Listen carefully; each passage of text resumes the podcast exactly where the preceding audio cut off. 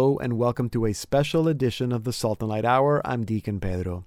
Today, we're going to be playing some of our favorite conversations from the fall of twenty twenty-one. We start the show by speaking with Shevin McCullough, who stars in the new Catholic T V show Studio three sixteen. If you're parents of tween-agers, you'll want to listen to that conversation.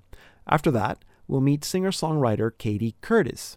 In our second half hour, we speak with Deacon Ed Schoner from the Association of Catholic Mental Health Ministers, and at the end of the program, we reconnect with David Wong of the band Critical Mass about parental alienation and his new album about it. Remember that you can listen to all our programs at S L media dot org, and to comment on what you hear or to ask any questions, you can look for me, Deacon Pedro, on Facebook, Twitter, or Instagram. You can also email me, pedro at slmedia.org.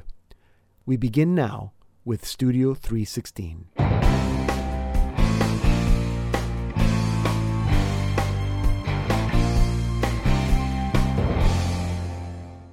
Now, most of you who are parents are probably concerned about what your kids are watching on T V or online. You wish that there was a good Catholic show that's also high-quality entertainment that at the same time teaches your kids about the truth, beauty, and goodness of the Catholic Church.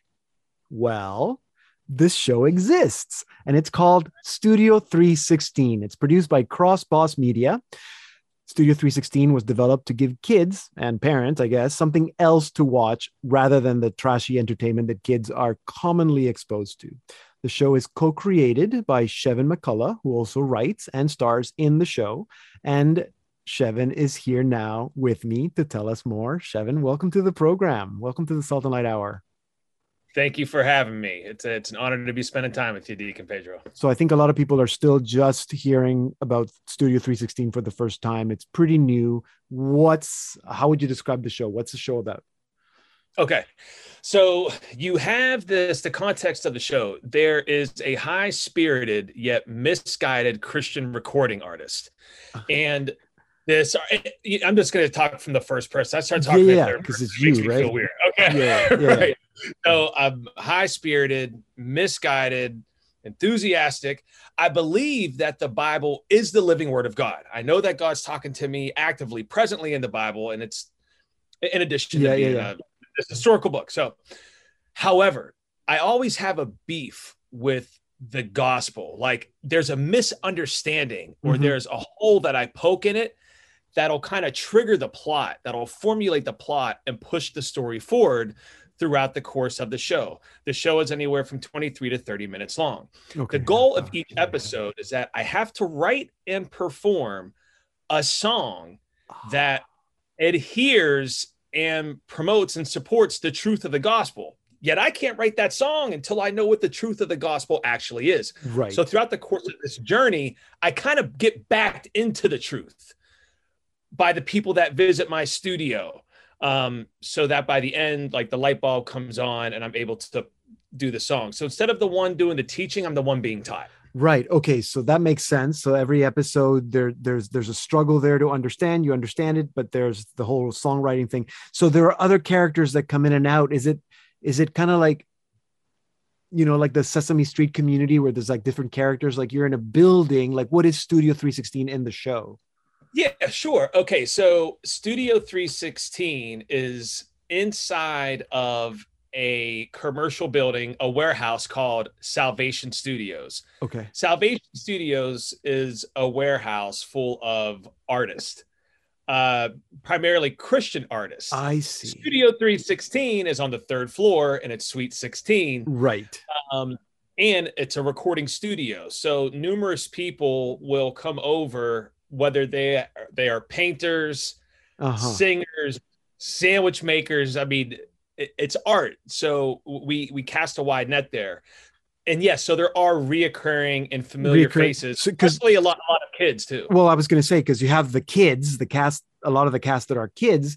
So those kids are like going to this particular building in, in the world of the show because they're like in a music camp or something like that. Is that well, sort of sure. So yes. Yeah, so let's say they're coming by my studio because they want to record a song, or let's say Teresa, who's another co-star, they yeah. come by her studio for voice lessons, but she's not there. So they decide to pop in to see what I I'm see. up to. I see. Um, okay. Okay. Yeah. No, that's okay. So, so that's how you get kids in there. You get lots of characters. You get you as the lead struggling through this lesson. Um, yeah. What are some of the topics that you would cover or that you covered so far? Um, so we have like kind of how the writing process is structured. I, I'll try to make this as concise as possible. Let's yep. say this Sunday is, I'm just making updates here, but let's say this Sunday is the twentieth. Yep. And we realize that we want to release a show the fifteenth of that week. Mm-hmm. The gospel, our denominator is going to be Sunday's gospel.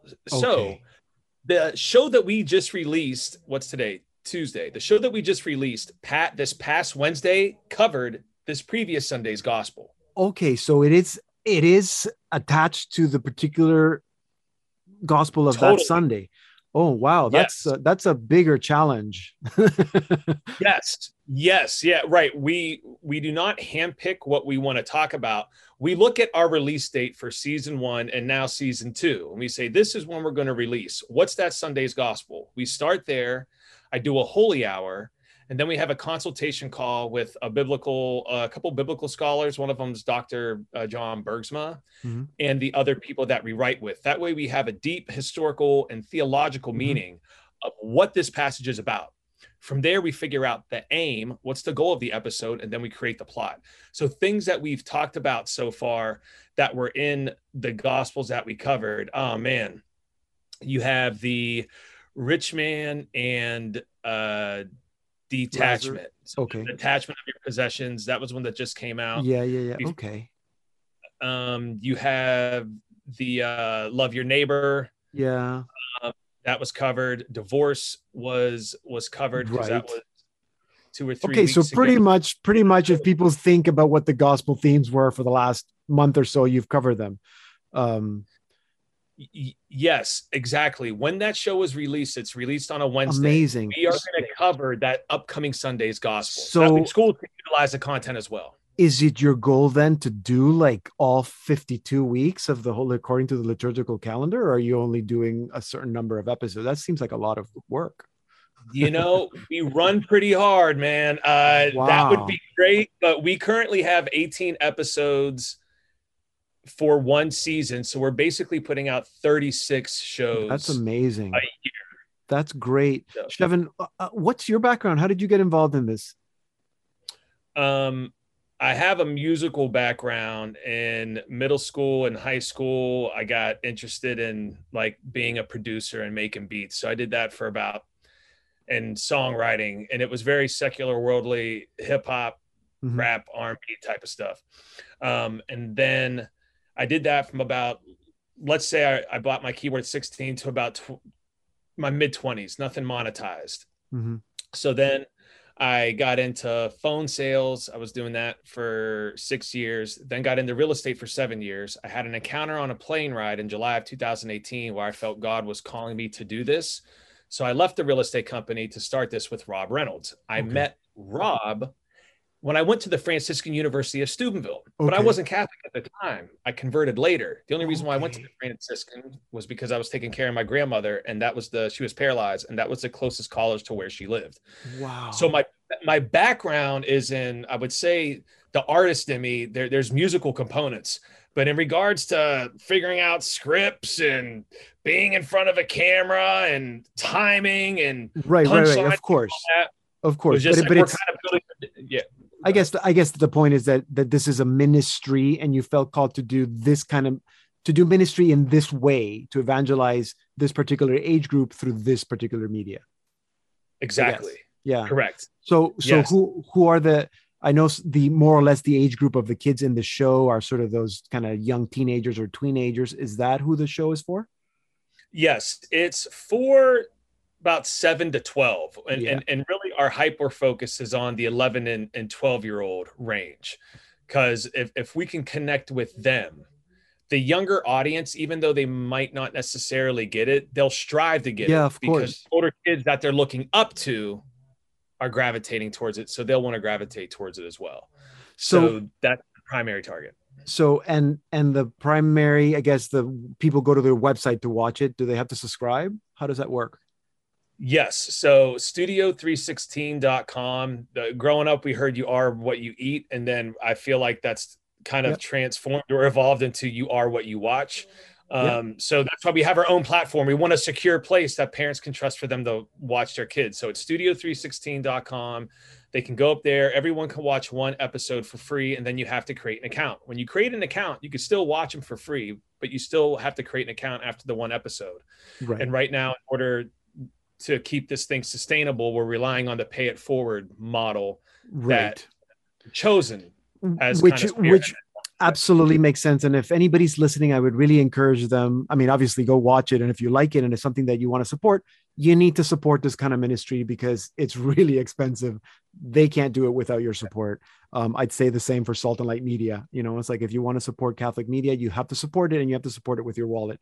Um, so studio three sixteen dot com. Shevin, it's been great uh, chatting with you, meeting you. Um, and uh, thank you for doing what you're doing. I think it, it's going to make a huge uh, impact in, uh, in the lives of a lot of kids. Thank you, Deacon Pedro. Yeah, we, we want to be loyal to our mission. Our mission is to provide children a genuinely entertaining, secure place to encounter Christ in a way that inspires action. So I feel like as long as we're loyal to that, it'll work out exactly the way God wants it to. Absolutely. Amen. Thank you. God bless. Keep keep uh, keep doing what you're doing. Shevin McCullough is the co-founder of Crossboss Media and the executive writer and lead for Studio three sixteen, a new Catholic kids T V show. You can watch it at studio three sixteen dot com. Here now is our featured artist of the week, Katie Curtis, with her single, When It Hurts the Most.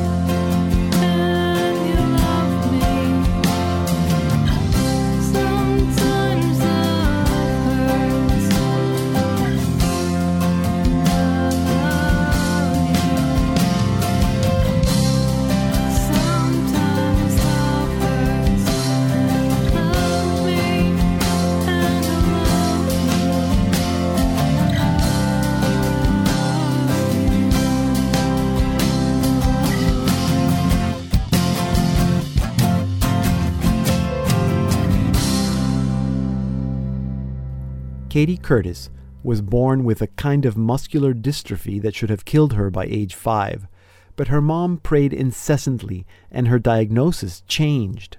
As a teenager, Katie received a guitar, which she learned to play and began writing songs. Her dream to become a professional musician began. In college, Katie became a Catholic, and now, as she creates her own music, she is working on making a career as a lyricist for other performing artists. To tell us more, I am now joined by Katie Curtis. Katie, welcome to the Salt and Light Hour. It's good to meet you. Yes, it's very nice to meet you. So tell me about, about getting that first guitar at age fourteen.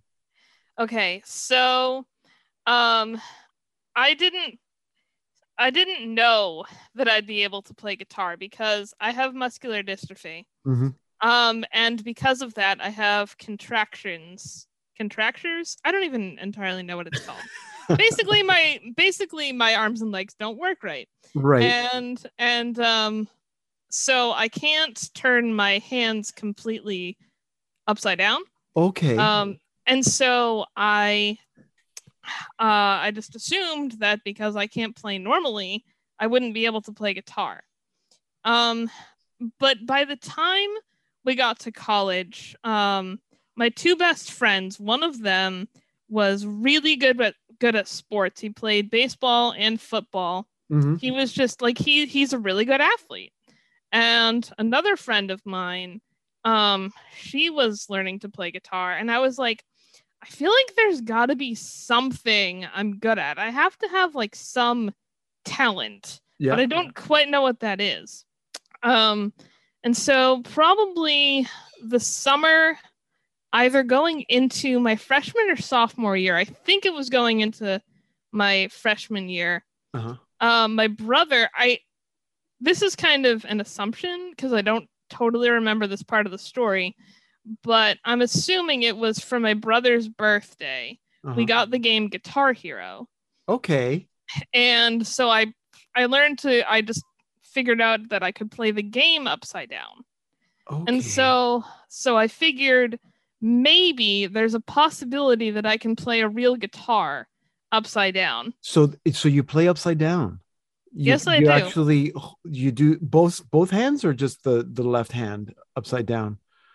Um, I do the strumming normally, but yeah, I do all but the... But you do all the chords upside down, so you had to figure all yeah. that out by yourself.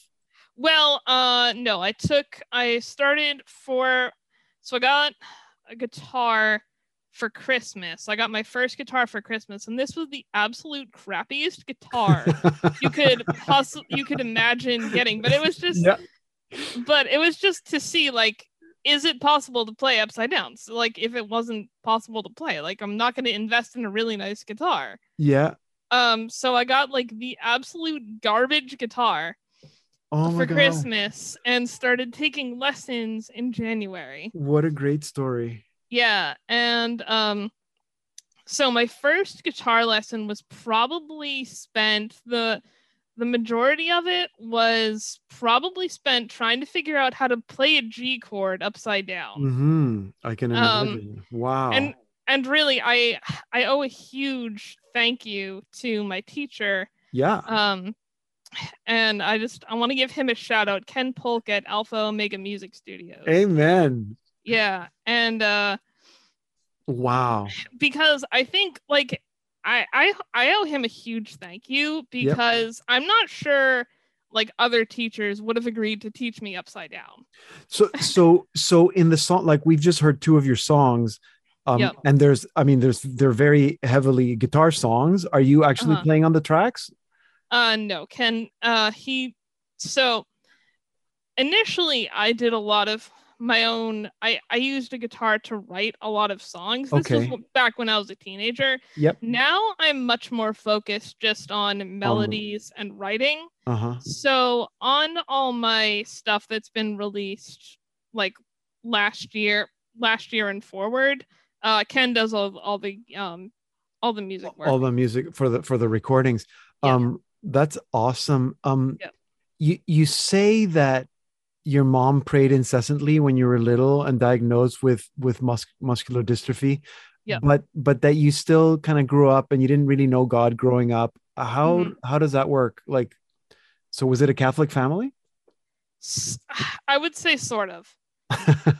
Okay. Yeah. Um, so my parents, uh, they weren't especially devout. It was kind of one of those situations where you're kind of desperate, so you ask God for help and then put him back on the shelf when you don't really need yeah, help anymore. Okay. So you weren't like going to mass every Sunday. It wasn't that kind of. No, not no. really. No. So no, then what... and and I was the kind of kid who, I was very imaginative. Yeah. Like I had I had imaginary friends all over the place. Yeah. But I but I was but I also took things very literally. Mm-hmm. So like I kind of knew some of the Bible stories, like, you know, Jesus would heal people. Yeah. So I so I just asked, like, when I was eight or whatever, like, hey, Jesus, can you heal? Like, heal me, make me a normal kid. Mm-hmm. And like, I didn't really know how to pray. So like, I was getting just what seemed to me to be silence. Yeah, of course. Yeah. And so by the time I was ten, I didn't have a word for it at that point. Um, but I would say I was agnostic by the time I was right. ten. Now, so then what, what happened in college that sort of brought you back? Um, so... By the time I was eighteen, um, I was looking at looking at colleges. I knew kind of what I wanted to, what I wanted to focus on. I thought I wanted to like really focus on music, because in my junior year of high school, that summer, I did a a, a program at Berklee. Mm, okay. Yeah. And that was amazing. I had I an imagine, I, yeah. I learned I learned a ton, and it was funny because I wasn't staying there. I wasn't because I have to commute. Mm-hmm. So I wasn't staying there. So I didn't make friends with any of the other students, but I made friends with this homeless guy who called himself Pollywog. I never learned like his actual name or anything, but I think it was by kind of through meeting him that I kind of secretly met Jesus in this strange way. Um, uh-huh.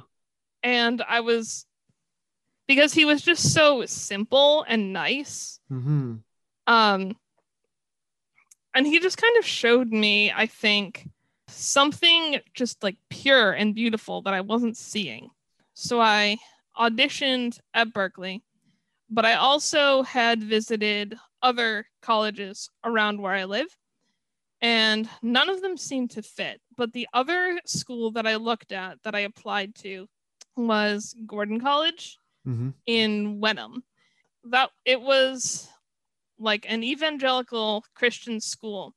And ordinarily, I think that would have made me nervous. But when I visited there, I think classes were going on at the time, so I was seeing other students, and I was in like being interviewed by staff, and I saw that people there, everyone there was just so happy, and they seemed to have something that I didn't have, and and so I wanted it.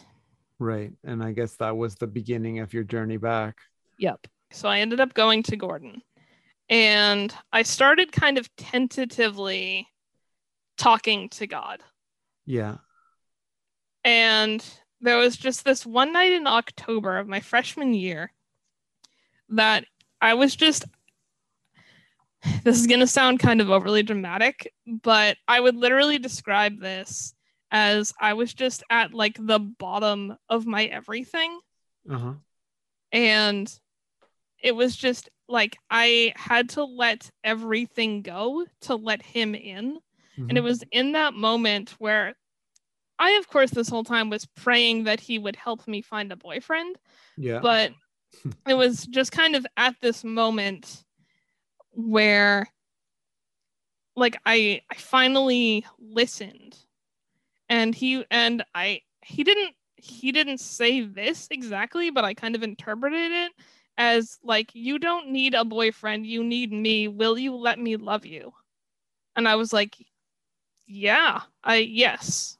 Yes. So that was, I said yes. And it changed everything. I mean, it changed my music. It changed my life. I can imagine. So now, yeah. now you're mostly writing, I mean, you write your own songs, but you're also writing mm-hmm. lyrics for other performers. Um, what is your hope for your music or for your lyrics as you reach, reach people? Well, so I'm mostly writing my own lyrics at this point. I've started doing other projects for other people, but I haven't quite started doing those types of projects yet. So right now I'm just releasing my own stuff. Mm-hmm. And with my own stuff, really, I just want to reach people and show them, like, you can find love and peace and joy just w- as long as you have Jesus in your life. Like, really, I just want to glorify him with my music. Mm-hmm. I think so. And and you have a powerful story that I think would would inspire a lot of people to to find what they're what they're missing. Katie, thank you so much. Um, thank you so much for speaking with us today and for sharing your story with us. Um, yeah. I'm I'm super excited to to hear more about your story and and and and uh, more of your music. So I hope that you keep writing so that we can get you back on the show and and learn some more and listen to some more music. Great, thank you. You can find Katie Curtis on Bandcamp, Spotify, and on her Facebook page. You can also read her blog at katie curtis music dot wordpress dot com. And if you missed any part of this interview, you can head over to s l media dot org slash podcast. All our programs are archived there. Here now is Katie Curtis with her song, Victory. And sunrise here, and somehow it's different. The dark is gone, and I see the light. When you break the silence with a hammer and glass, the shadows will flee at the glorious crash.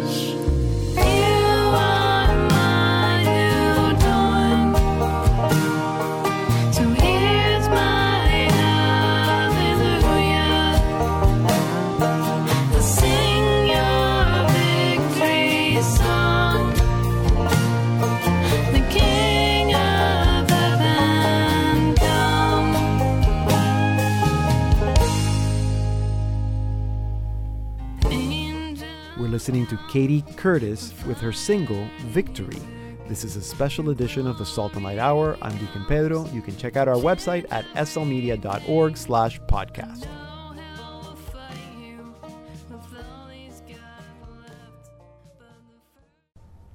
Welcome to the Salt and Light Hour Part two. I'm Deacon Pedro. Last month, Pope Francis announced that his prayer intention for November was for people who suffer from depression or burnout, that they will find support and a light that opens them up to life. According to a press release that accompanied the Pope's prayer intention video, about one in ten people worldwide live with a mental health disorder, which is about seven hundred ninety-two million people. The video was made in consultation with the Association of Catholic Mental Health Ministers, which, among other things, works to add mental health ministry to parishes and dioceses across the United States, and to break the stigma surrounding mental illness. To tell us more, I am now joined by Deacon Ed Schoner, President of the Association of Catholic Mental Health Ministers. Deacon Ed, welcome to the Salt and Light Hour. It's good to see you. Good to meet you, Deacon Pedro. So why do we need an Association of Catholic Mental Health Ministers? Because I think the Holy Spirit is moving within the church to open up the doors of the church to people that live with mental health challenges, mental illnesses. There's a longing and a desire for people who live with these illnesses and challenges and their families to be drawn closer to Christ.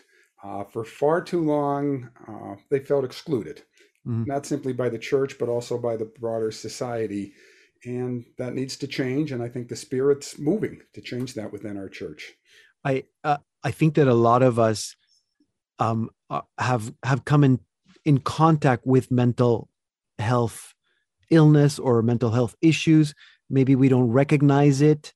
Um, is it is it that prevalent? How how common is depression or mental health issues uh, Well, the statistics here in North America are that about twenty percent of us at any one time wow. live with some kind of mental health condition, ranging from a serious mental illness like schizophrenia uh, to, to mild to moderate levels of depression, which I live with. Yeah. Um, and over the course of a lifetime, fifty percent of us will experience some sort of mental health condition. So if we don't have it ourselves, we're close to someone that does. Yeah, exactly. And the other serious statistic is, is that uh, suicide is uh, the tenth leading cause of death, uh, well, prior to coronavirus, but the tenth mm-hmm. leading cause of death. And if today's a typical day, in the U S at least, about one hundred thirty people will die from suicide today.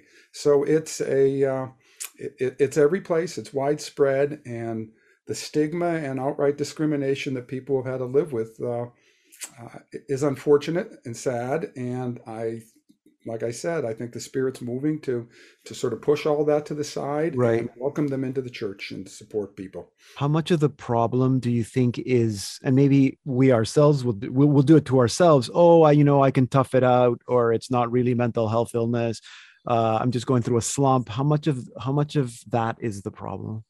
A lot. I mean, that's called self-stigmatization.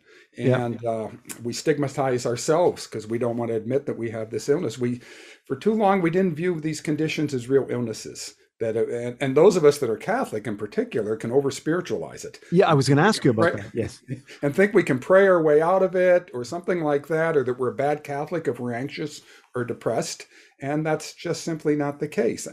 These mental health uh, therapies and treatments are gifts from God, just like any other medis- medical practice is, and we should um, uh, make our, avail ourselves of them, take advantage of them, get the care we need, and uh, and those of us, uh, Deacon Pedro, that are in clergy, you know, priests and deacons and bishops, yeah. should not be afraid to talk about this yeah. condition. Yes, that we experience it ourselves, so we can normalize it and send the message to our congregations and our parishes that it's okay to deal with this, and the church is a place that you can go to find yeah. consolation and support. It's it's too bad we we we have a limited time to talk because I have so many questions. But I was going to ask you about, so even though we might try to uh, talk ourselves out of it by saying, "Oh, I can pray," you know, I can I, I can pray myself out of it.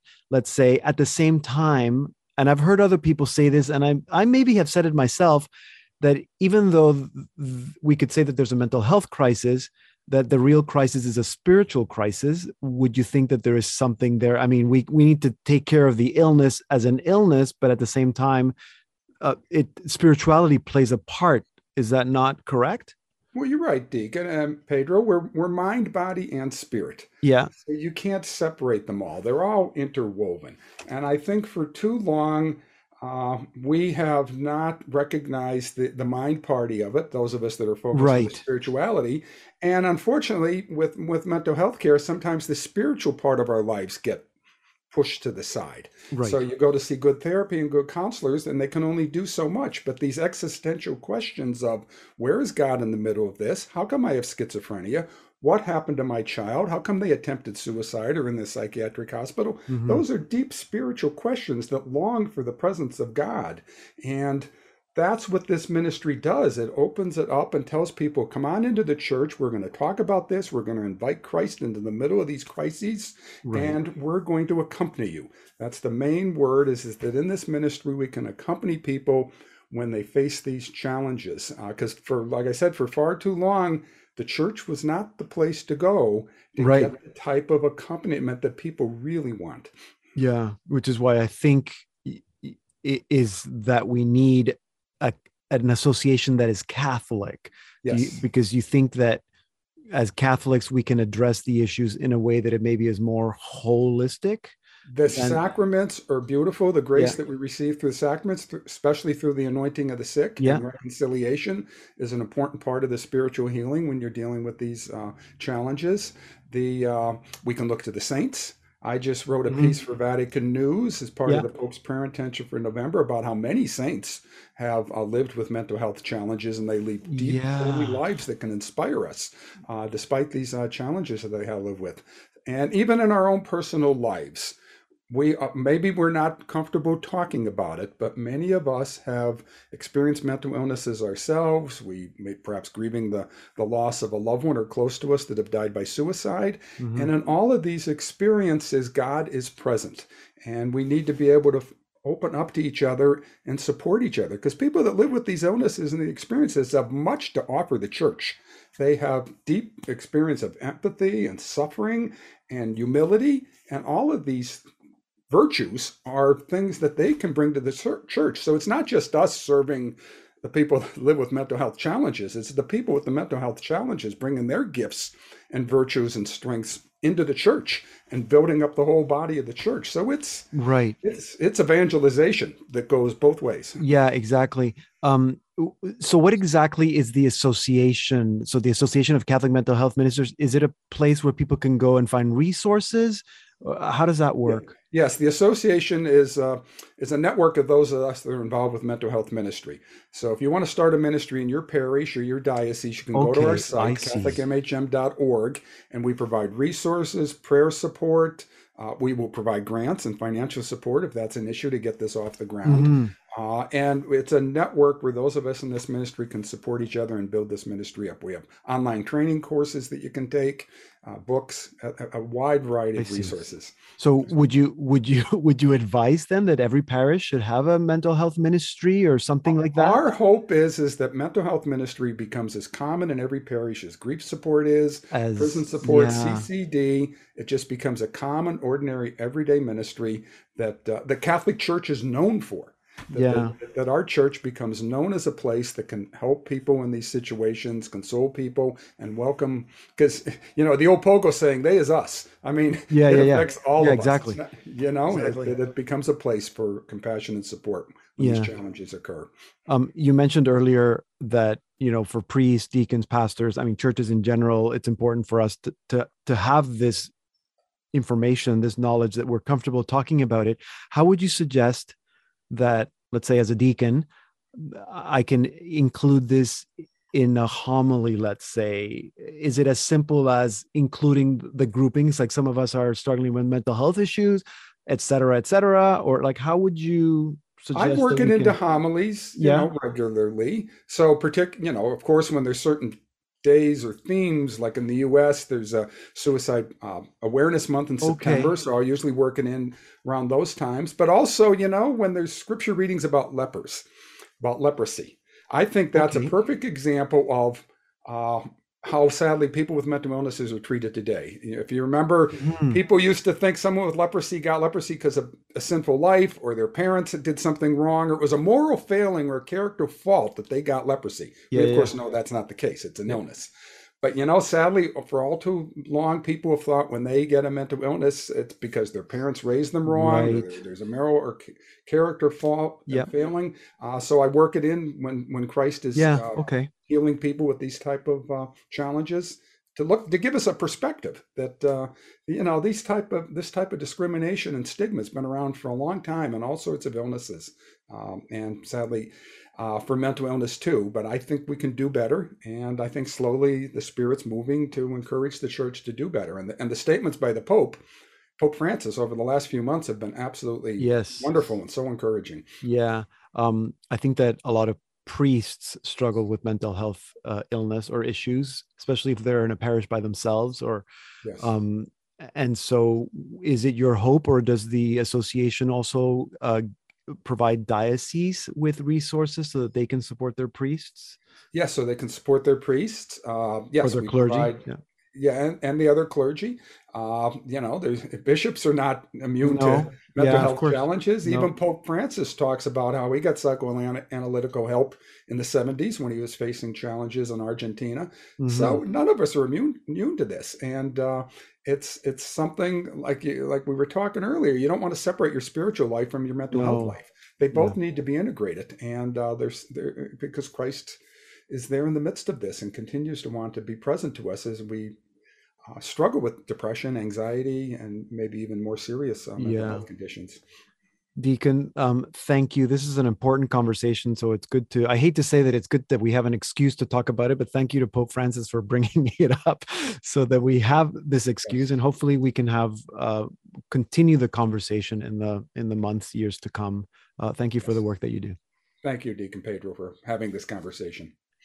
Deacon Ed Schoner is the president of the Association of Catholic Mental Health Ministers. You can learn more about them and access their resources at catholic m h m dot org. If you missed any part of this conversation or to listen to the rest of the show, just head on over to s l media dot org slash podcast. Here now is Critical Mass with Sorry from their album Serenity.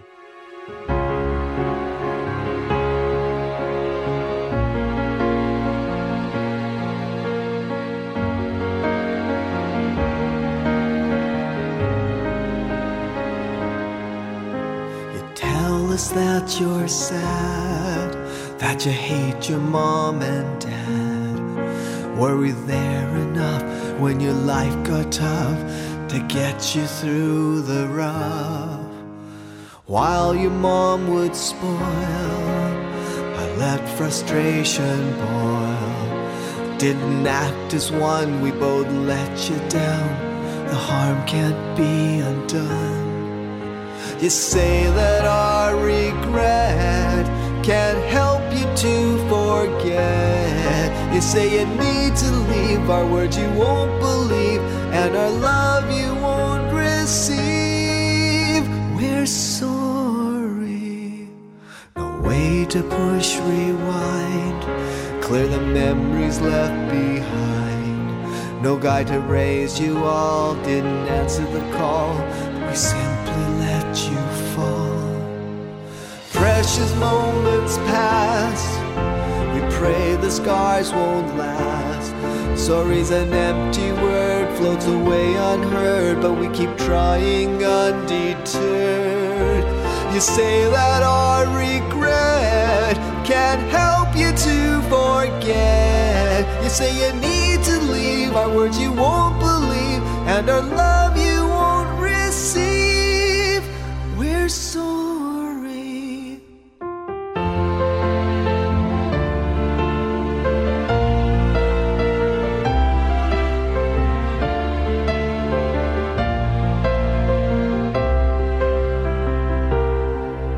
I pray that in the end you will comprehend.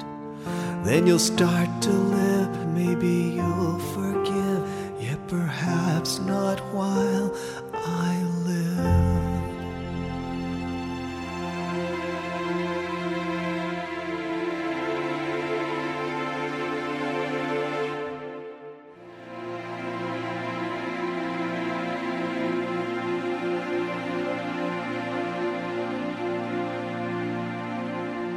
That was Critical Mass with Sorry from their album Serenity. Parental alienation occurs when one parent conducts a campaign of denigration to erase the other parent from the lives of their children. I don't need to tell you the harm that this can do, not just to the targeted parent, but to the children.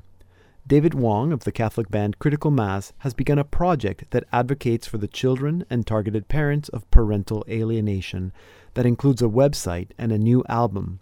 And to tell us more, I spoke with David Wong earlier this week. David, welcome back to the show. It's good to see you. Oh, it's always great to be back on Salt and Light. Thanks so much.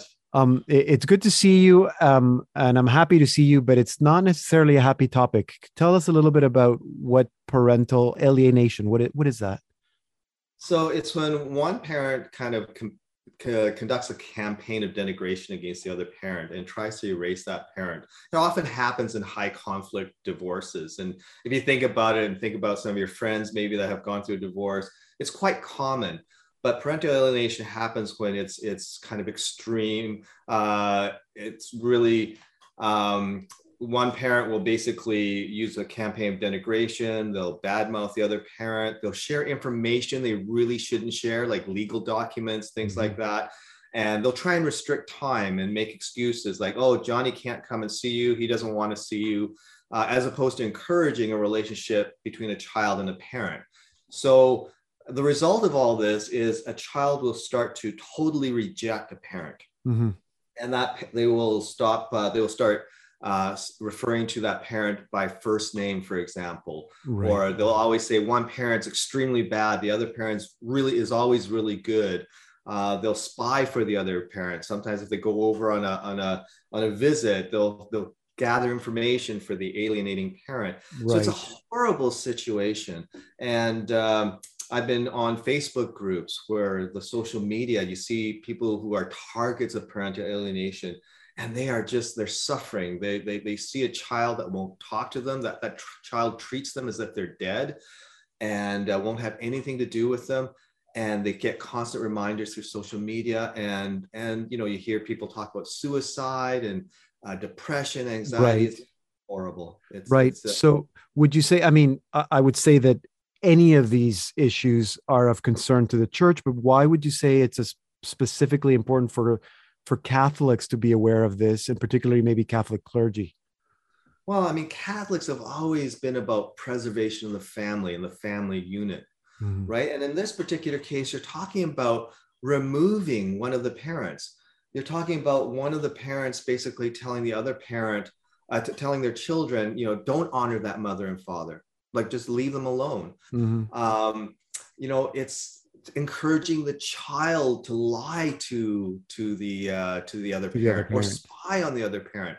Um, and, you know, I've seen some examinations of conscience where they talk about libel and slander as being thou shalt not kill, because you're literally killing the person's reputation. Well, here's a situation where one parent is really being murdered in the eyes of their child, and they no longer exist. Right. So I think it's very important uh, that the Catholic Church, especially since we're all about family and, and, and two parents, that we take this into consideration and and uh, and take it seriously, because uh, we are talking about one parent being eliminated. And and just to be clear, you're you're not necessarily talking about a particular parent who may have been abusive or violent, or who should not be part of. I mean, who should be removed or not to be in touch with their kids. You're talking about. I mean, I mean, I'm not going to say that. I mean, all family, there's a little dysfunction so, to all yeah, families. So, I mean, you raise a good point. Like, no parent is perfect other than maybe the Holy Family, right? Yes. I mean, but other than with that exception, parents make mistakes, right? And, you know, in the old days, there, you know, discipline was not necessarily, was corporal, right? Yep. So there's a lot of history. There's a lot of culture, right?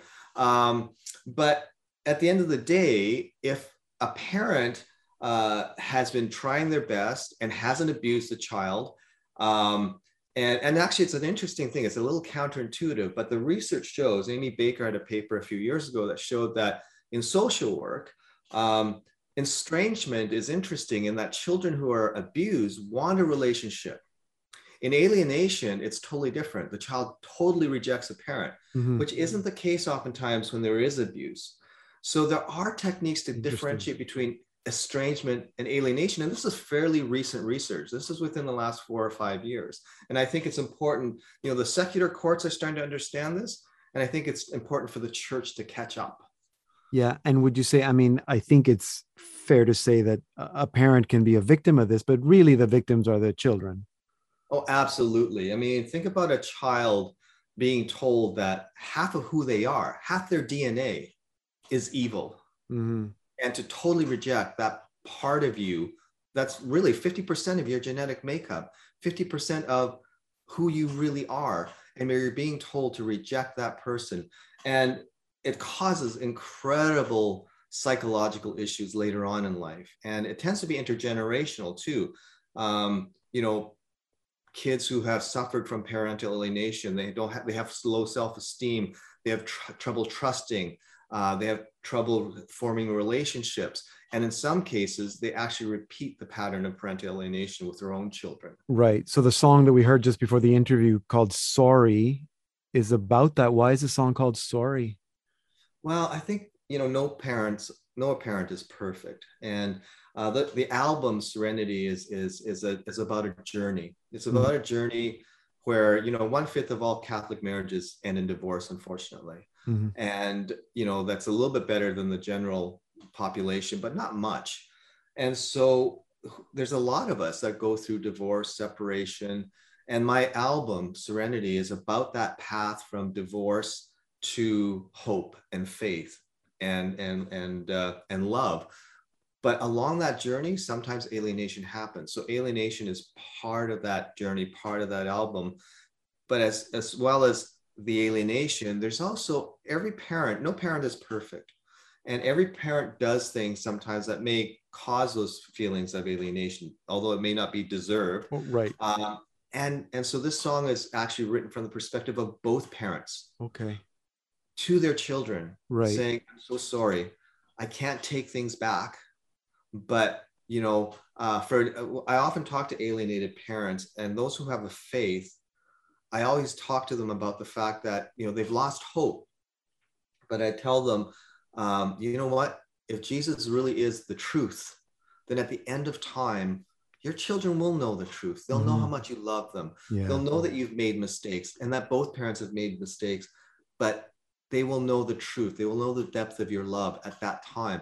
So as Catholics, if you have been alienated or are suffering, there is always hope because of our faith. Right. And that's what that story, that last verse, the last line, you know, you may not know, my life might be over before you, before you'll know the truth. Right. It's, it, it's also hopeful. It's sad. Yeah. Very sad, but it's it, also it, hope it, yeah, because of our faith. Yeah.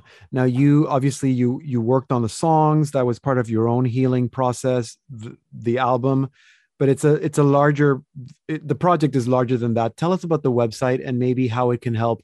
There might be Uh, people listening right now that are experiencing alienation. They don't even know that it's called that. How, exactly. how, uh, what, what do you, what do you want to tell them?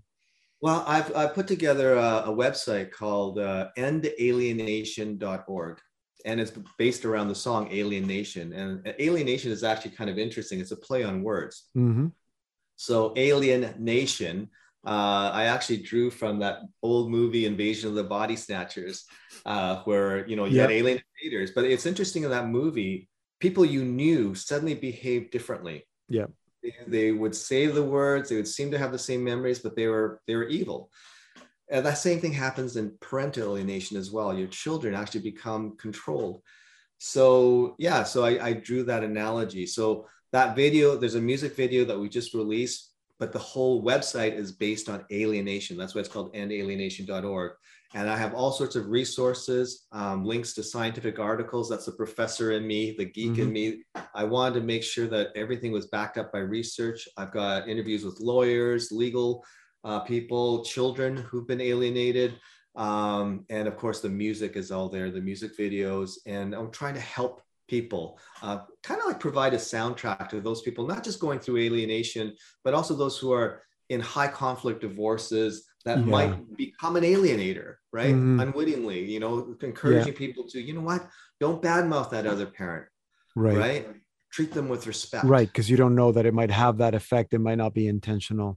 Exactly. Um, David, thank you. I know it's it's a difficult journey for a lot of alienated parents, um, but thank you for for responding to it in a, in a way that's hopefully helping a lot of other people heal. Um, and I hope the album can also be a soundtrack for those who are going yes. through separation and divorce. So it's a part of a bigger picture. Right. Okay. Well, thank you very much, David. Thank you for the work and for telling us about it today. Thanks a lot, Pedro. Take care. That was a conversation I had with David Wong of Critical Mass earlier this week. If you or someone you know is suffering from parental alienation, you may want to go to David's site, End Alienation dot org, where you'll find lots of resources. That's also where you can find the new album, Serenity. And to find out more about Critical Mass, you can go to their website, critical mass music dot org. Here now is Critical Mass with Alienation from their album, Serenity. My flesh and blood betrays, I'm in a daze. There's whispers behind the doors, chills me to the core. No guilt in their rejection, false accusation, systematic shunning, an evil cunning, yeah, false divine.